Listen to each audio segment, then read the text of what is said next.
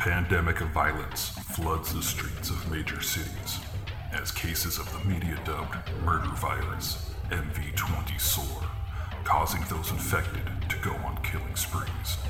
Caught in the middle, police detective Angela Miller finds her only trustworthy ally in the self proclaimed psychic PI Gerald Henry.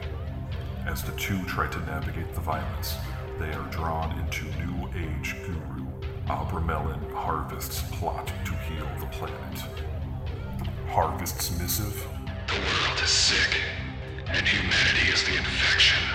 The Cure Murder.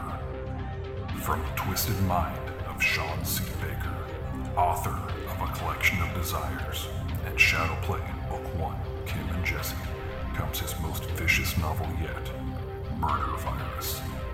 Available where books are sold.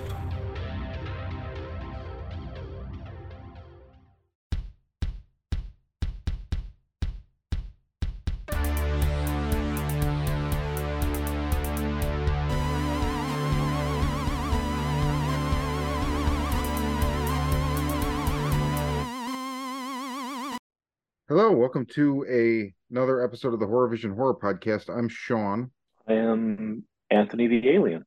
and uh, this is actually the second time we're recording today, and I'll be releasing both of these in just a, a few scant hours, if that. Um, the first was uh, our review of Megan, and now we just finished The Last of Us on HBO. The first episode dropped today. I honestly, I had seen. I am very so for the listeners. I have no background on this except the barest minimum, as far as like the concept. Um, Anthony, you're way more familiar with this, correct? I mean, uh, explain any background you have with because this is based on a video game for PlayStation, right? So tell me about when you first heard about this game. Blah blah blah. Were you looking forward to the show? At the time, it was like a pretty revolutionary game. A lot of people were saying, okay, this is going to be the Resident Evil killer. Like, this is the thing that's going to be like the next big thing. And um, if I'm not mistaken, I think it was a, like fully owned Sony property at the time. Because I don't think Last of Us was ever released on any other platform. Now I may be wrong about that, but I think that's how it goes. Uh, as far as story goes, yeah, it's pretty much the same. A, fungal infection, um, you know, uh, kind of takes over the world. I was telling Sean earlier, this uh, show and, and game is very akin to um, the film uh, "The Girl with All the Gifts." Uh, just in, and, and actually, I've even heard that the girl with all the gifts is kind of loosely, you know, bits and pieces were taken from that game, and then also there's other source material that they used. But I mean, pretty much the same thing, even down to creature design, because you do see some stuff as far as like you know flashes toward the next episode where you see the creatures with you know large, um, with basically their skulls, you know, overrun with uh, yeah, fungal matter. I mean, I don't know how to even really describe it, just because it's so fucking odd looking. Um, and they're you know they're basically mindless monsters and uh, that's that's what I've uh, that's basically what I remember from the game. I mean, it's basically a survival horror thing where you know you're running around, you have to conserve ammo. I I know there's a part where you have to use a bow and arrow, and after you put something down, you need to go take your your arrow back because you will run out of ammunition, and basically reuse stuff like that, Oh. like for you know quiet kills and things like that to progress throughout the game. And that's pretty much like the extent of what I know about it. But um, yeah, uh, I, I'm not that avid a gamer uh, as far as like you know survival horror games and, and stuff like that. But here we are with a show that debuted tonight that is wow. I'm actually wowed. Like I thought it was fantastic. About yourself? What do you think, dude? So with the only thing I knew was that it was based on this um fungal infection, which is in fact a real thing in nature where the cordyceps fungus is a fungus that sends spores that go into insects' brains and then kind of remaps the brains and basically makes them like a drone servitor for Yes. them. Yes. and and so I knew that, and then I had seen after after years of friends telling me to read um, M.R. Carey, who who is Peter Carey, by the way, um, same same writer. He just had that different nom de plume for that novel. Years of people telling me to read The Girl with All the Gifts, and then the the movie came out, and those same people were like, "You haven't read the fucking book. Will you please watch the fucking movie?" And I didn't, and I didn't, and I didn't. And um, the re- I just avoided the book, even though all of the people that told me to read it have great taste and we align. But I was just like, eh, zombies, which it's not. I did Exactly. eventually watch the movie, and I will say, I was fucking blown away by the movie. Uh, directed by Colm McCarthy, who I'm a fan of, who's also done. Uh, he did this movie Outcast, um, about this like Scottish gypsy mother raising her son who's cursed to be a monster. Um, he did, I think it's the Black Museum episode of Black Mirror, if I'm not mistaken. What, what, I really like this this guy's sensibilities, and uh, so he did the movie, and and I found that out after I watched it, and I I mean I really really liked it. So anyway, digressing, um, I knew nothing. I watched this, and I liked it. Uh, it's definitely I will come back. I'm not like dying for the next episode, uh, but I I was aware it was coming, but it was just kind of the kind of thing where it was like I'd go to watch something on HBO, and when you hit play, you get an ad for this, so I skip it. And I was just getting annoyed with the brand just because of that. Like, ah, okay, enough. Um, and also I know for years, like on you know Bloody Disgusting, there's always like updates about the movie or the game. Just seemed very um ubiquitous. But yeah, uh I see why. It's it's very good. It looks like I just did some fast research while I was kind of prattling on there. That's why I was prattling. I was scrolling.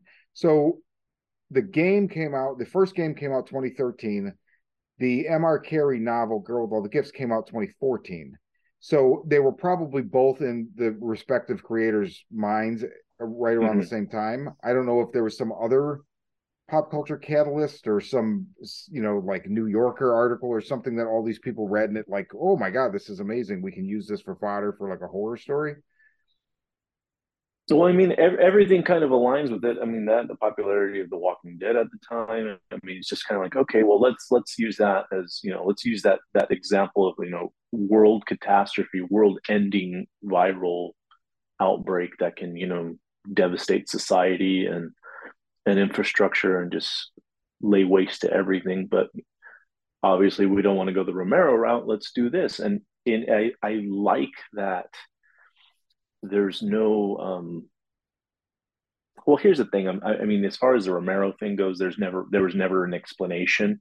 And i like that this has a very finite scientific explanation as to why and how this can happen. Yes. I thought it was i thought that was really fucking cool that it's like okay this is really this is grounded in reality um despite you know the uh fantastical creatures that are in this uh well that were in the game and in the show but I I, I thought that was a really important element to add, and I think it's uh it's pretty bitchin' as far as like source material how that how that came to be. Um, and again, you know this this show and then Girl with All the Gifts was outstanding. I've never read the book. Did you ever get around to it at any no point? and the and you know what Yeah. people the same people will be listening to this and just be like oh you fucking cock how have you still not read the book so i will read the book and i like i like peter carey like he wrote the original lucifer series for vertigo which is you know outstanding like uh talk about a high watermark i mean among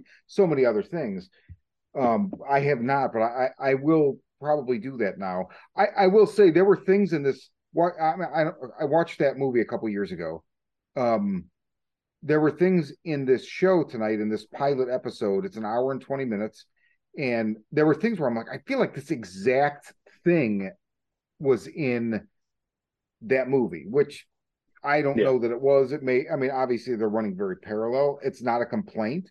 Uh, if anything, you know, if you like a movie and there's a show that comes along that kind of expands upon it. I mean, hey, to go back to your Walking Dead comparison, the original name of the Walking Dead comic book that Robert Kirkman conceived was Night of Living Dead because it was public domain, and he wanted to know what happened after more time passed in that world, right? So mm-hmm. he was expanding on something he loved and, and we loved.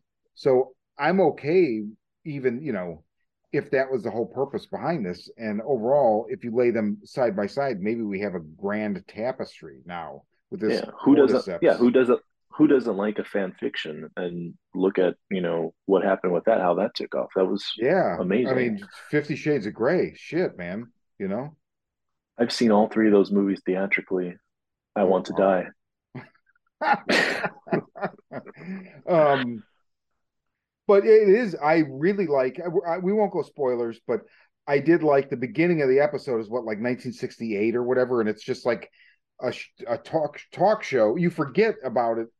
I had forgotten about this until you had just said something. You just said made me remember it, and I really like the way it started in '68, and it's just a talk show with these two scientists talking to a moderator, and this comes up, and it's a, it's just very like it's just stated what could happen, and then the idea that like oh well you know we really don't have anything to worry about right now because uh, this particular fungus can't live in anything that uh, is over 94 degrees body temperature Fahrenheit. So it's got no reason to evolve. And then one of the scientists is like, well, unless the world gets incrementally warmer, then it would have a reason. And obviously yeah.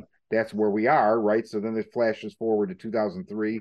And and honestly, I'm going to walk on eggshells here, but I thought what we were getting in 2003, I was like, oh, so this is a period piece. And it's not. I'll just leave it at that. But I did like the yeah. way it kind of stacked different eras, right? Um, until it got us you know where we're st- okay this is where it's actually starting the story that we're going to live and breathe with these characters. And there's a great there's just a great thing where it's like you think you get the cast and then you realize at about 33 minutes oh my god. And then at 34 minutes you get another oh my god. And then from there i was like okay now you kind of got me because i didn't see any of this shit coming. So yeah. Um, geez, it, and not and it's not spoiling anything. Talking about that can't that interview or, or that television show in the beginning. It's literally like the first three minutes of the show. By the time the sign, it's great because you know it's the '60s. They're all smoking yeah. on TV and with the know, live the, studio um, audience. Yeah, the moderators throwing out quips and everybody's like, it's you know just kind of you know laughing at the expense of some of the scientists. But by the end of this guy's explanation, the whole audience is just still and terrified. And that kind of reaction was just like fucking intense. That was a great scene. And it's literally like in the first two minutes of the fucking show. Um, and dude, that, that it, had me right from the get go, like immediately. I'm like, I already know what I'm getting into just, you know, with a little bit of prior knowledge from the game and then having seen you know Girl with All the Gifts, so I know where it's going. But just that first little you know gut punch really really draws you in and pulls you in uh, immediately. And i think it will for majority of the viewers too. I mean unless you're tired with the zombie genre or what have you i mean i could see how a lot of people would be like this is just something to replace the walking dead. You know i i get that. And honestly i mean walking dead is just you know, as far as the television show goes, I mean, it's just uh, very oversaturated. I I I stopped. It's also not it, good. Sorry, yeah, not to offend people out no, there because no, no. I know a lot of people like it, but I just think I love the comic. I think the show just sucks. Same, same thing. I, I think I watched the beginning of the second season. I was like, well, this isn't the story, and this is a bad way to tell it, so I'm done. Yeah, so I never, I, ret- I never returned to it.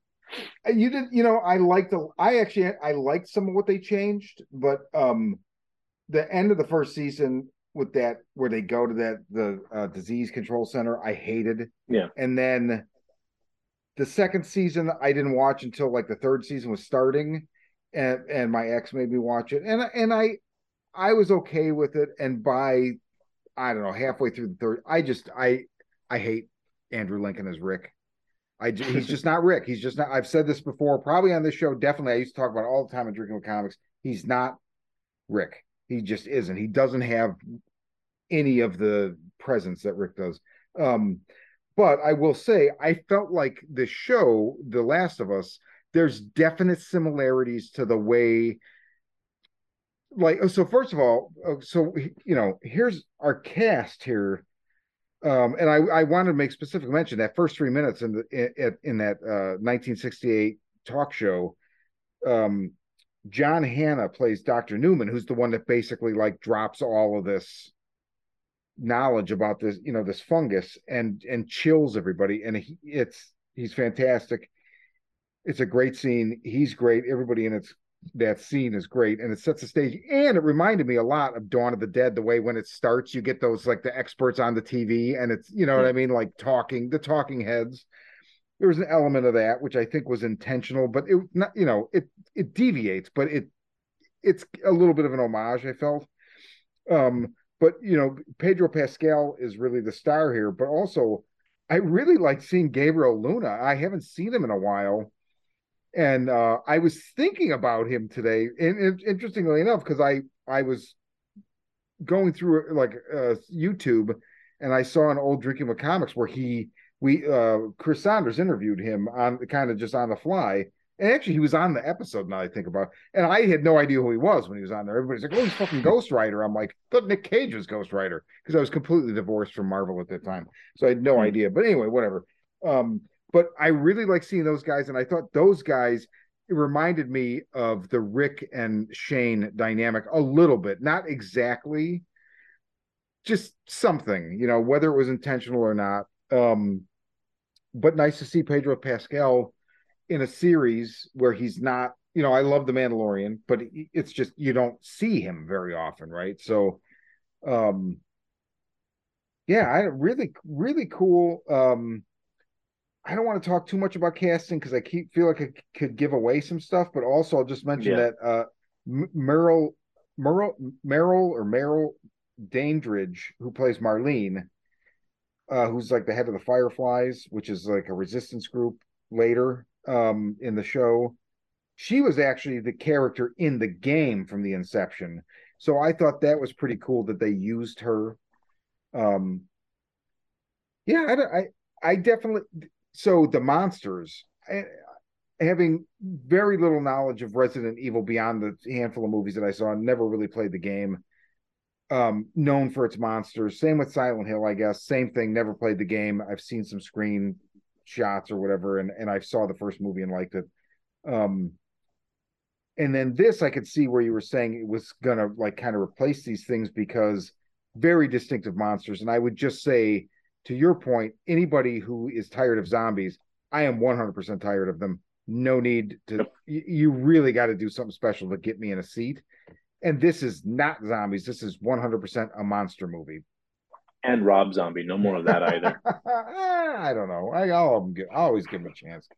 Uh, for better for worse. But, but the, really just, we didn't really see anything in this episode, but that like, you know, in the weeks ahead kind of trailer at the end of this episode. And when they show these things, I'm like, oh, I've seen these images before where it's like the crown of the head. It's like the brain is almost flowered to the point of looking like um oh, I uh, feel what like was that, what was that movie? Um the the one where they go into the shimmer. Uh why I can't, can't oh, remember oh, the name oh, uh, uh, Annihilation. Yes where they find the corpse, you know, embedded in the wall with, you know, yes. kind of that that's that's very, you know, you can draw from, you know, the listeners can draw from that and kind of imagine that in you know on a broader scope in this world that they're presenting yeah. to us. What else? Anything else? Honestly that's it. I mean if you're a fan of pedro pascal um, i've liked the, the work he's done you know uh, since i started following him like I think during Narcos, and then um, you know just seeing him do little little bit parts here and there, and it's very nice to see him you know progress as an actor and continue to get more more roles. Obviously, The Mandalorian being his like most humongous thing, and that's literally like a phenomenon. Yeah, and uh, even myself, not being a Star Wars fan, am a diehard Mandalorian fan. I will yeah, probably same. be lynched for say I will be lynched for saying that, but yeah. Uh, and then what was it last year? He had the uh, heartbreaking uh, work of staggering genius or whatever the Nick exactly, exactly. So, it, but it is nice that he's becoming a household name, and you're starting to, um, well, not us, but you know, just the the public is starting to recognize his uh, acting prowess and see that he's, you know, very good at his craft, and I think that carries over into the show. Um, there are some moments in there that I won't talk about that you know just come off as super intense and and he he does it exceptionally well along with the rest of the cast i'd be hard pressed at this moment to name anybody. And again we're not going to just to avoid spoilers and whatnot. But um no all in all uh, it's defin- definitely a recommended watch. I enjoyed the shit out of this and really can't wait for next week. And if it's going to be a continual like sunday the sunday thing then you know i have something to look forward to on sundays so this is uh i think it's going to be a great uh great season. But you know only the first episode we'll see how it goes but as long as they keep up the momentum i think it's going to be a fun ride I agree, and it is next episode Sunday, January twenty second. Says it right on the IMDb, so that's cool. Uh, yeah, I'm, I am definitely on board. It looks like it's going to be nine episodes this season, so we'll see where it goes. But overall, oh, I, I just want to say, I do want to say one more casting thing. That's not a spoiler. Anna Torv, uh, who I, you know, I'm looking at her, not in the first scene she was in, but in the subsequent scene where she's first, you, we first see her with Pedro Pascal's character. I'm like, wait a minute, I know this chick, and, and I, I look.